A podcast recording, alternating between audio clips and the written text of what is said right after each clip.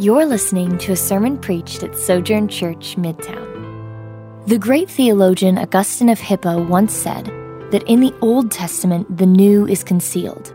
In the new, the old is revealed. When we think of the messianic prophecies from this perspective, we see that the Old Testament whispers to us about the coming of the Messiah. Join us during our Advent sermon series titled Rumors of the Messiah, where we confirm the whispered prophecies of the Old Testament that told of the birth, suffering, and resurrection of Jesus Christ. For you are dust, and you will return to dust. The man named his wife Eve because she was the mother of all the living. The Lord God made clothing from skins for the man and his wife, and he clothed them. The Lord God said, "Since the man has become like one of us, knowing good and evil, he must not reach out, take from the tree of life, and live forever." So the Lord God sent him away from the Garden of Eden to work the ground from which he was taken. He drove the man out and stationed the cherubim and the flaming, whirling sword east of the Garden of Eden to guard the way to the tree of life. This is the word of the Lord. Thanks be to God. You may be seated. Peace be with you. Let's pray. Father, this morning we asked that your spirit, the spirit of wisdom and revelation, would be present among us, that we would know your son, Jesus, better. We pray that our eyes would be enlightened so that we may know the hope to which we are called. Father, I pray that your word would be present among us. The incarnate Jesus would open our eyes to the truth of your word. Help us to hear by the power of your spirit. It's your name we pray. Amen. Well, good morning.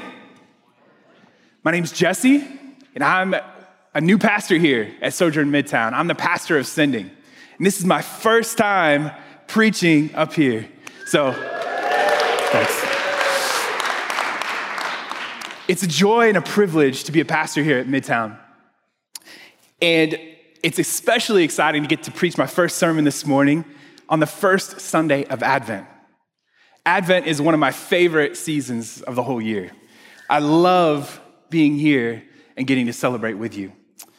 I'm particularly excited too because as we start this new series, it's called Rumors of the Messiah. From now until Christmas, we will look at various Old Testament passages regarding the person and work of that Messiah. We will consider key messianic prophecies and how the life of Jesus fulfills the promises of God. The following three sermons will examine the life, the suffering, and the resurrection of Jesus Christ. And then the final sermon in this series will end with God's promise of the final restoration. So as I mentioned, I love this Advent season. One of the things our family missed the most over the past 7.5 years as we lived in Lyon, France as sent ones was Advent.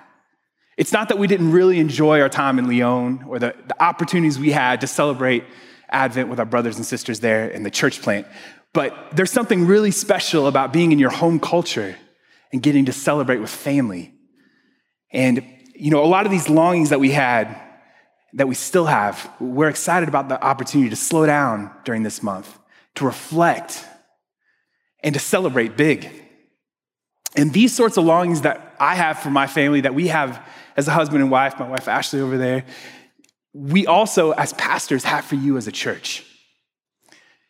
I want to share three kind of longings or burdens that we have for you, church. First of all, take the time to slow down this month. Living in another country can be really eye-opening when you return to the home culture that you're from. One of the things I've been wrestling with the past couple months as my family and I have returned from Lyon is this idea that you all don't stop. You're constantly busy.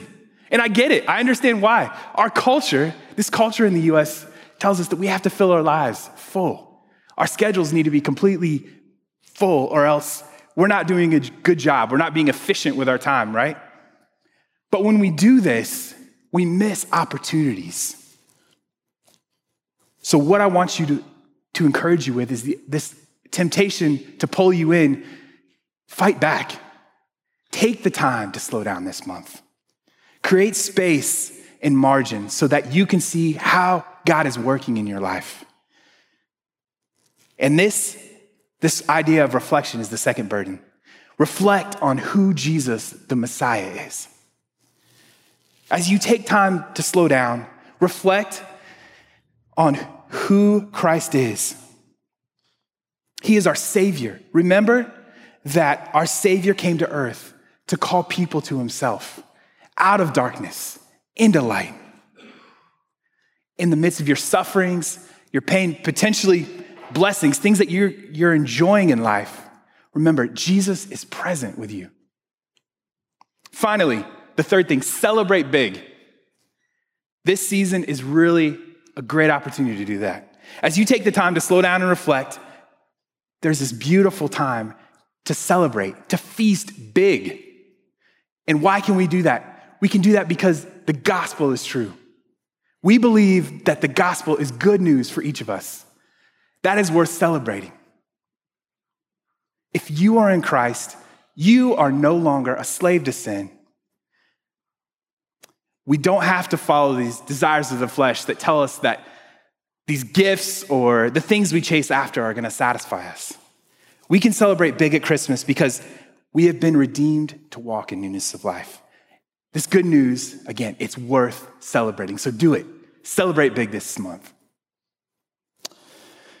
Have you ever been in a situation where you felt completely hopeless, completely lost?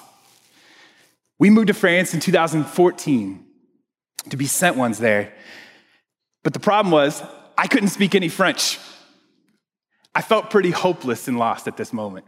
For the first few months and the first few years even, it was one of the most humbling experiences I've ever had in my entire life. I felt super fragile, really frustrated at times. So we had moved there to share the gospel with people who needed to hear the gospel, who would never hear it. And we wanted to see churches planted. But I didn't even know how to ask someone where the bathroom is. That's really humbling. I don't know if any of you have ever been in an experience where you've been outside of your culture and you have no way to communicate even super basic things like that, right? That's so hard. So when you have to constantly rely on others, that's a humbling experience. But even after a few years, when I could speak French kind of well, I started getting the opportunity to preach in our church plant. And it was a really big privilege for me. But one of those things that I was able to do, I was able to use our three bilingual kids who spoke really good French to help me prepare. So I would practice with them, which is a beautiful thing and also, again, really humbling. Why? Because they're bilingual.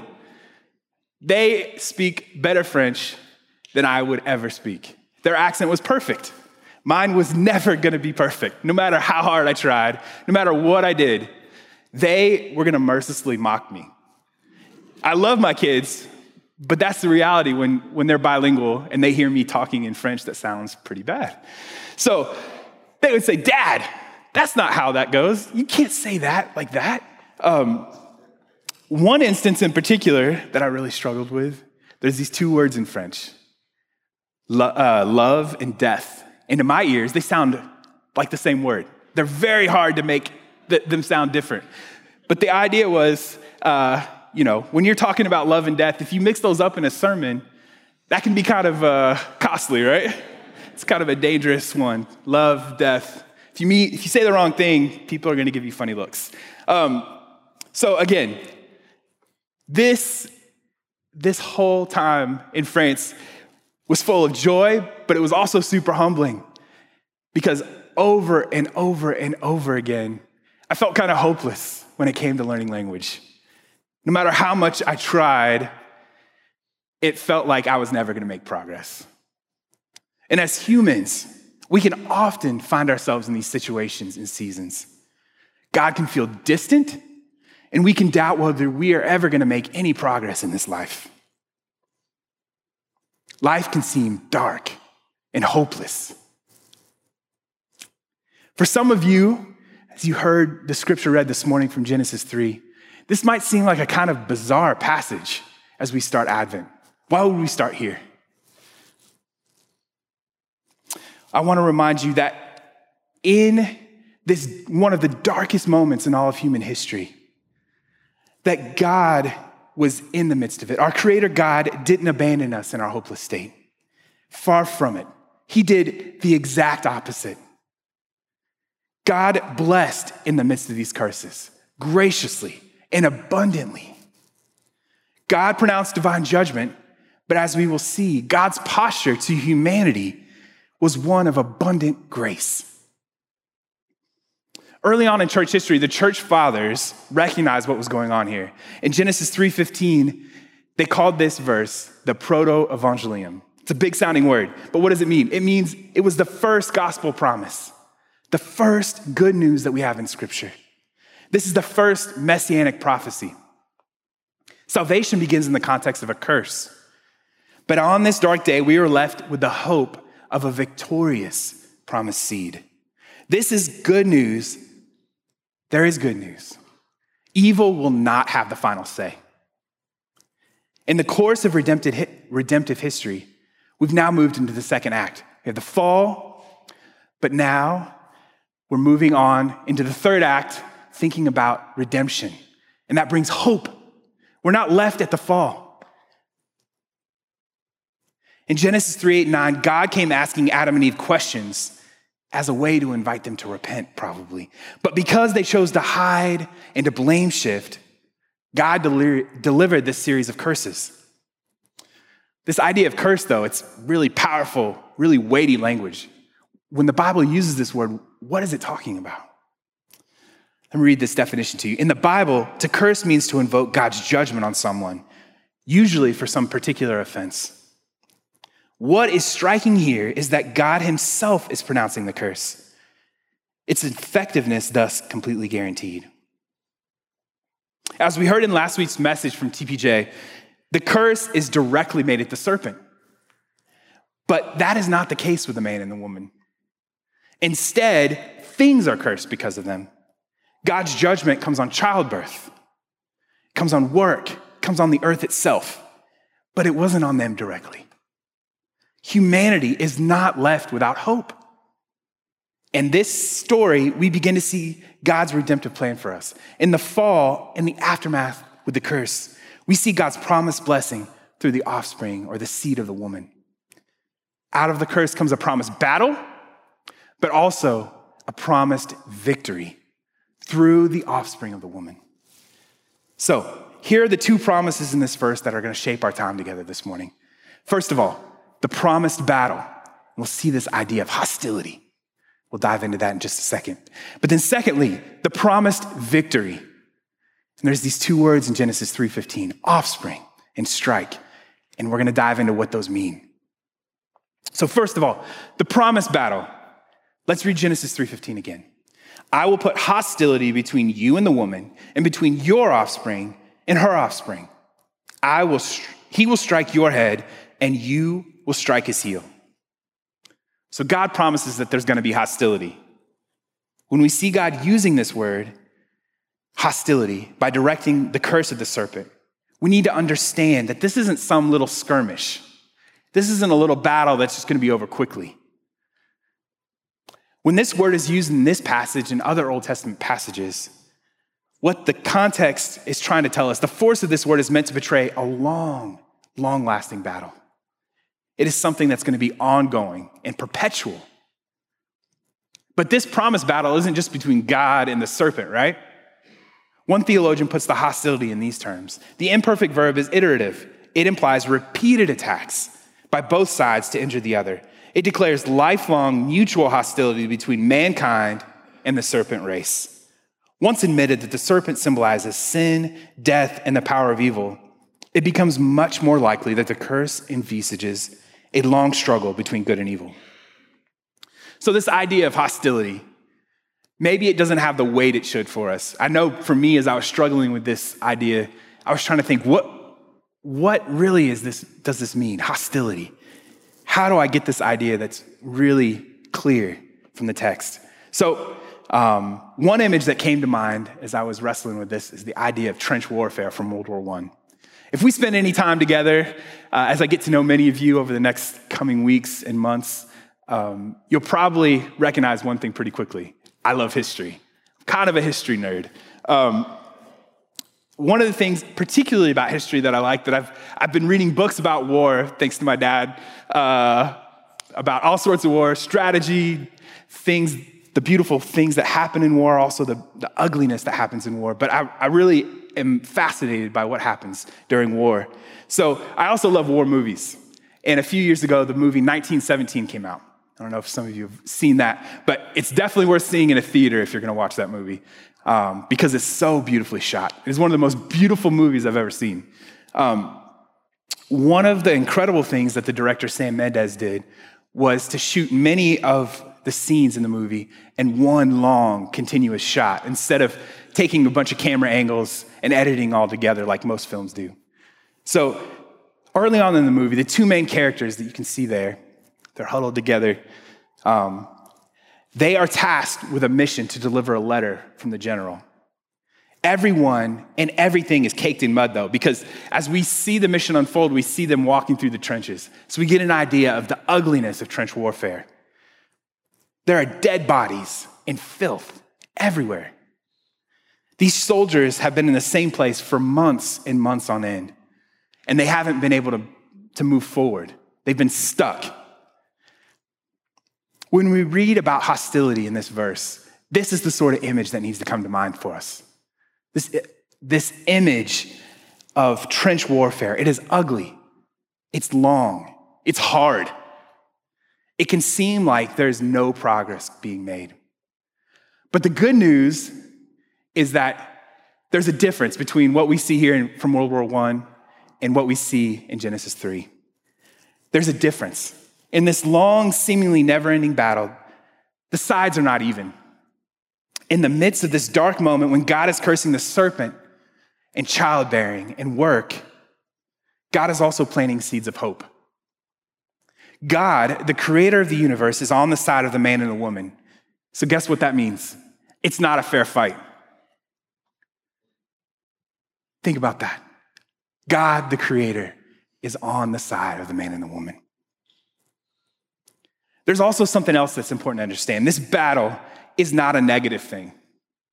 Instead, we need to look at what's going on here, this hostility, as God intends it. God created this hostility to drive a wedge between humanity and the serpent. It's a good thing. It is because of this hostility that in Christ, we have the power to hate sin. And it is God's grace at work when sin makes us miserable. Let me say that one more time for you, because it's really important to understand that. It is because of this hostility that in Christ, we have the power to hate sin. And it is God's grace at work when sin makes us miserable. This is a gift from God in the midst of a curse. It's not a negative thing. We typically look at the hostility, though, this idea of enmity that's in some translations. We think of it in a negative light. I want to read a quote that I really deeply appreciate that helps explain this idea for us. The signs of spiritual warfare within us are the very evidence of life and grace. Sometimes we look at our internal struggles against sin as a mark that we are lost. But what Satan would like us, that's what Satan would like us to think. But the very warfare between sin and the flesh, which is in us, is a mark that we are alive spiritually. This is a result of the divine enmity that the Lord has planted in us. Hear that. If this hostility is God-given, though, why does it feel like spiritual warfare doesn't really exist? That's so often the state for us, right? It's so often difficult to recognize that there's a battle happening. It's crucial to remember one basic truth about life after the fall.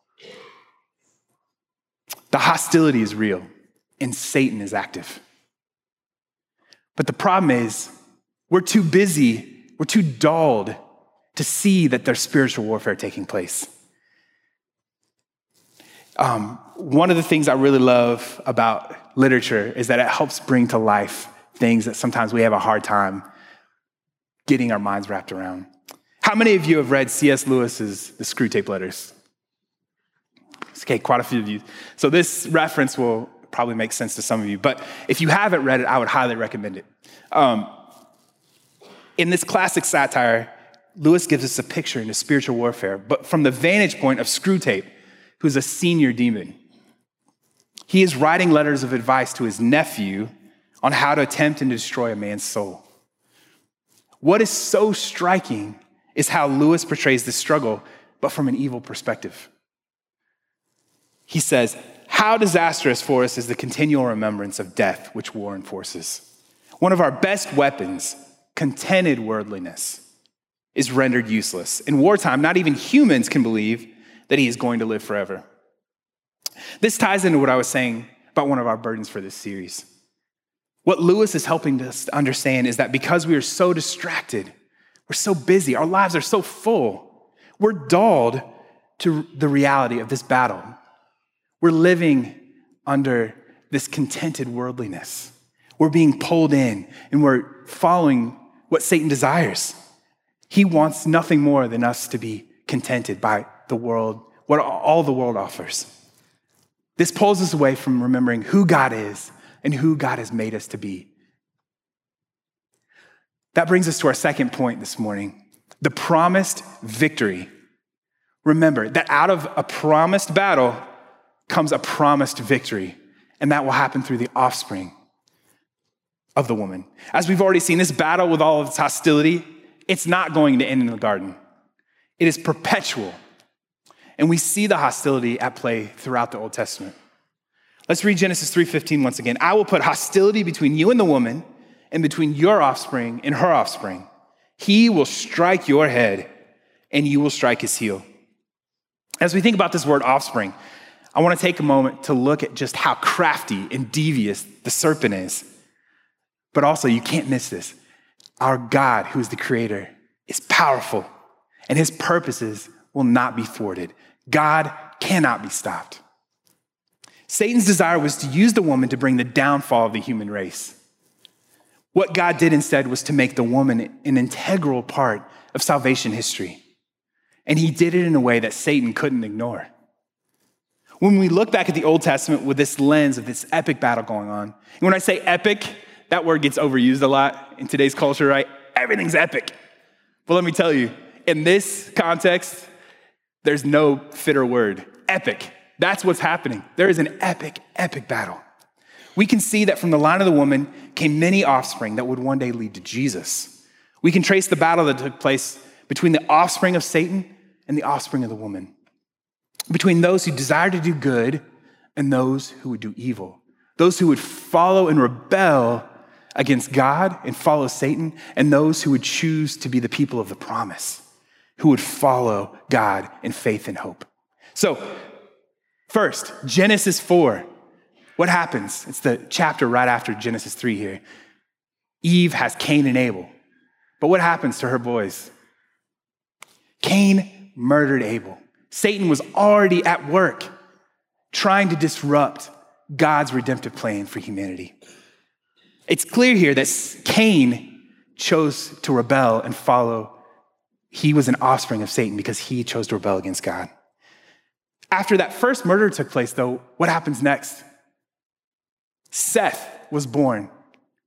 He would follow God and become part of the promised offspring in this line that we follow through. If we jump ahead to Genesis 6, it's the story of Noah. What do we see in Genesis 6? We see Noah being the only one who was walking in faith. Everyone else in all the earth had already succumbed to Satan's schemes. So in this epic battle, God acted in the flood. Again, God works in the course of salvation history to thwart Satan's schemes. Again, think with me, jumping ahead to Exodus. Exodus 1 and 2. What's going on in Exodus 1 and 2? Pharaoh became a tool of Satan. Satan was at work through Pharaoh. Pharaoh ordered the murder of all the Israelite boys. Satan must have finally been thinking, I've got it. I'm finally going to win. This is it. All these boys are going to be murdered. But guess what happened? Exodus 1:17. The midwives, however, feared God and did not do as the king of Egypt had told them. They let the boys live. Out of God's action, Moses was born. He was a God follower in the same line, the same offspring of the seed of the woman. These Old Testament examples, if you go throughout the Old Testament with this lens, this filter, thinking about this epic battle going on, you can see this battle between Satan and God played out over and over again. Every time Satan desired to end God's plan, he was thwarted.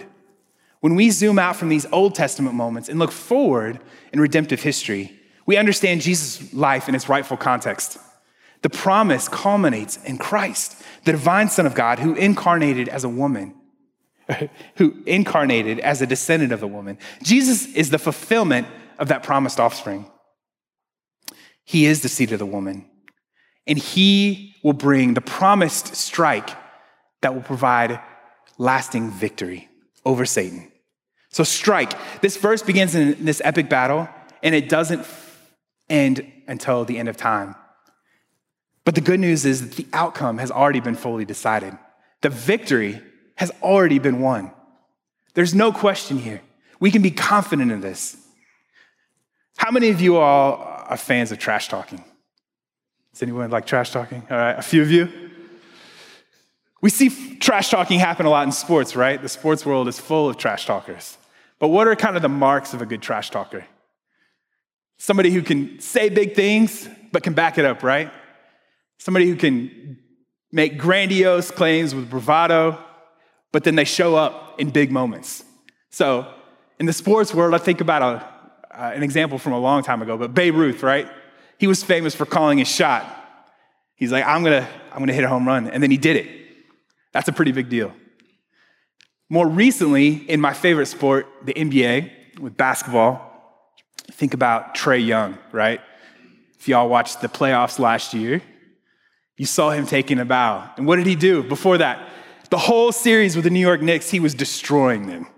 They could not stop him. He just continued to trash talk all of their players, their whole team, the whole city of New York. And then when they won, he took a bow. That's some pretty big trash talking, right? And then another guy, Steph Curry. He's been destroying the league for a really long time now, but this year he's taking it up a notch. He's shooting no-look threes. That's ridiculous. That's some serious trash talking. But what we see here in Genesis 3 isn't even comparable, because while this is some pretty big trash talking and high leverage moments that we see in the world of sports, what God, the creator of the universe, did far surpasses anything we see in sports. What did he do? God dunked all over Satan. He destroyed him. You know why? This was the most epic trash talking in all of the world, in all of history. How do we know this? How do we know that God dunked all over Satan? God told Satan exactly what he was going to do, and then he did it in the life, death, and resurrection of Jesus. That is good news. Our God dunked all over Satan. No matter how crafty and cunning Satan is, he couldn't do anything. He knew what God's plan was, and he tried as hard as he could, but he didn't thwart God's plan. His promises were not stopped. So let's return to salvation history in the life of Jesus. After Jesus was born, we have this story about King Herod. He was threatened. He became a tool of Satan. We see in Matthew 2 that Herod ordered the murder of all boys who were 2 years old and younger around the city of Bethlehem. But God had already preempted Satan's plan. An angel of the Lord appeared to Joseph, Jesus' father, and they escaped to Egypt. Then, jump with me ahead in Jesus' life to the start of his public ministry, when Jesus was tempted. Satan is at it once again. Even at the very last moment in Jesus' life, almost to the end, Satan is trying to derail salvation history. In Matthew 4, Satan tempts Jesus, but he fails. Jesus chooses to follow the way of his Father instead of rebelling. Then, at the very end, in Jesus' death, We see the fulfillment of the curse in Genesis 3:15. Jesus is the promised seed, but that promise comes with a cost. Remember Genesis 3:15. You, Satan, will strike his, Jesus' heel. On the cross, it looked as though Satan had finally won. After all this time, Satan had finally accomplished what he had started in the garden. The physical world even knew just how incredibly dark and horrific what was taking place was going on. There was an earthquake. The sky turned dark. The earth knew that this was ugly and horrific. And you know what? Oftentimes in this hostility, in this battle that's taking place, this strike that Satan had on Jesus, we experience the same thing. We experience this darkness. Whether this week we saw refugees drowning in the English Channel, or maybe you've walked with someone who's died of cancer. These are dark moments. These are reminders that Satan is at work. But remember the last part of Genesis 3:15. He, Jesus, will strike your head, Satan. Instead of this moment being a final defeat, this was actually the fulfillment of all of salvation history. Satan had failed to see that in Christ's death and resurrection, he took on the curse for all humanity and secured the victory. Hear that. Galatians 3:13 shows us this very thing. Christ redeemed us from the curse of the law by becoming a curse for us. Becoming a curse for us, because it is written, cursed is everyone who is hung on a tree. The only person in all of human history who did not deserve to be cursed was cursed for us. Let that sink in. Take that in for a moment. That is a weighty thing. Christ redeemed us from the curse of the law by becoming cursed for us.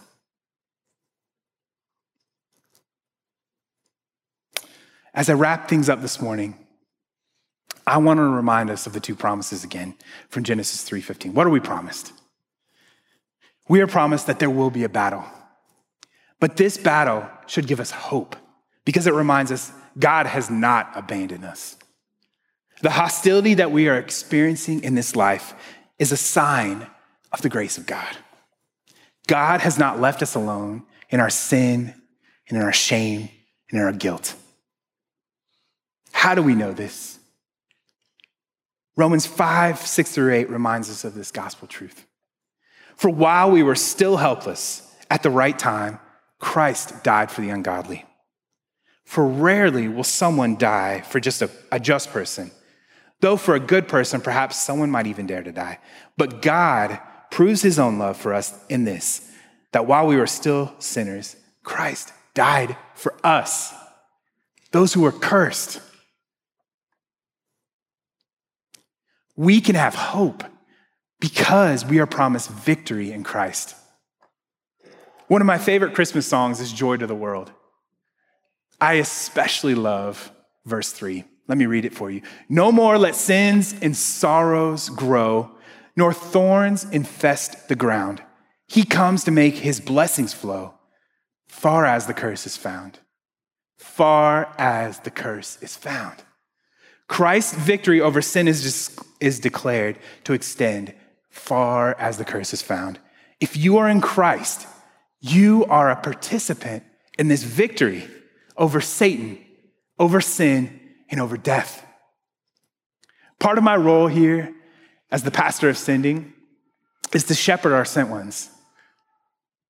For these men and women and children, the last 18 months have been pretty hard. I want you to think about that with me for a second. Put yourselves in their shoes. Because of COVID, almost all of their plans have been upended and turned around. Things that they had thought they could do, places they thought they could be, the home country that they now call home, they've not been able to return to often. I just want you to imagine that for a second. That's a super frustrating experience. So I want to say something specifically to our sent ones, either here this morning or maybe you're listening. Lean into the victory that you have in Christ. Let that beautiful truth sink in deep. Christ has not forgotten you, friends. Christ is with you. He is present. I also want to say a word for the rest of you. If you know any of our sent ones here this morning, if you see them around today or this week, take advantage of the opportunity to encourage them, bless them, let them know that you're praying for them. Help them to understand that our church is behind them. Our church loves them. God has blessed us with every spiritual blessing in Christ Jesus to the fullest and farthest extent possible. I love that prayer from Paul in Ephesians 1. We are in Christ and we are a new creation. And we get to participate in the fullness of Christ and those spiritual blessings that are available to us. So what do we do with these promises? As I wrestled with this text over the past few weeks, I was asking myself that question, Lord, how do I put this into practice? How do we as a body put Genesis 3:15 into practice? So out of that wrestling, I have a couple things I want you to consider. First of all, pray. You can ask God to experience the abundant blessing and grace you have received in Christ as adopted children of God. You can make this a regular part of your interaction with God over this coming month. Cry out to him. Ask him to help you to taste and see his goodness in your life. Also, in preparation, as a way to apply it in a second way, this passage, I want to ask you to ask God to burden you with someone specifically who needs to hear this message of hope. Who in your life needs to hear this good news? So that's the second way. Testify. Out of this experience of God's grace in your life, testify to the hope and grace you have experienced in Christ. This good news is meant to be shared. This is an aspect of what it means to live out our identity here at Midtown as a sent one. As we go out into the world, testify to God's goodness in your life. When was the last time you shared about how God's blessings have impacted you? During this Advent season, for many of us, we'll have some out of the ordinary opportunities to be around people maybe we don't, or in situations that we're not normally. Maybe at a Christmas party, or maybe as you're celebrating with your family and friends. I want to encourage you. Redeem this season of Advent. But that can be hard, right? Sharing the gospel is not easy. I can relate. I lived 7.5 years overseas. My primary job was to share the gospel, but I want to challenge you. I know it's not hard. It's not easy. It doesn't always come easy. It can be scary, but I want to encourage you that it's worth it. Maybe you don't want to say the wrong thing. Maybe the person that you have in mind as the Spirit brings someone to mind to you this morning, maybe they're angry at God, or maybe they're angry at the church. But one of the beautiful aspects about testimony, about getting the opportunity to testify, is that it's your story. You don't have to memorize some long explanation of the gospel, some complicated presentation, because it's your story. So consider, how is God impacting your life? What is God doing in you? And then take that opportunity and share with those around you about what God's doing. Again, redeem this Advent season. Let's pray. Hi, I'm Jamal Williams, lead pastor of Sojourn Midtown. Thanks for listening. At Midtown, we value gospel-centeredness, biblical faithfulness, transformative relationships, diverse fellowship, creativity in the arts, and relentless mission. For more sermons, info about our church, visit sojournchurch.com/midtown.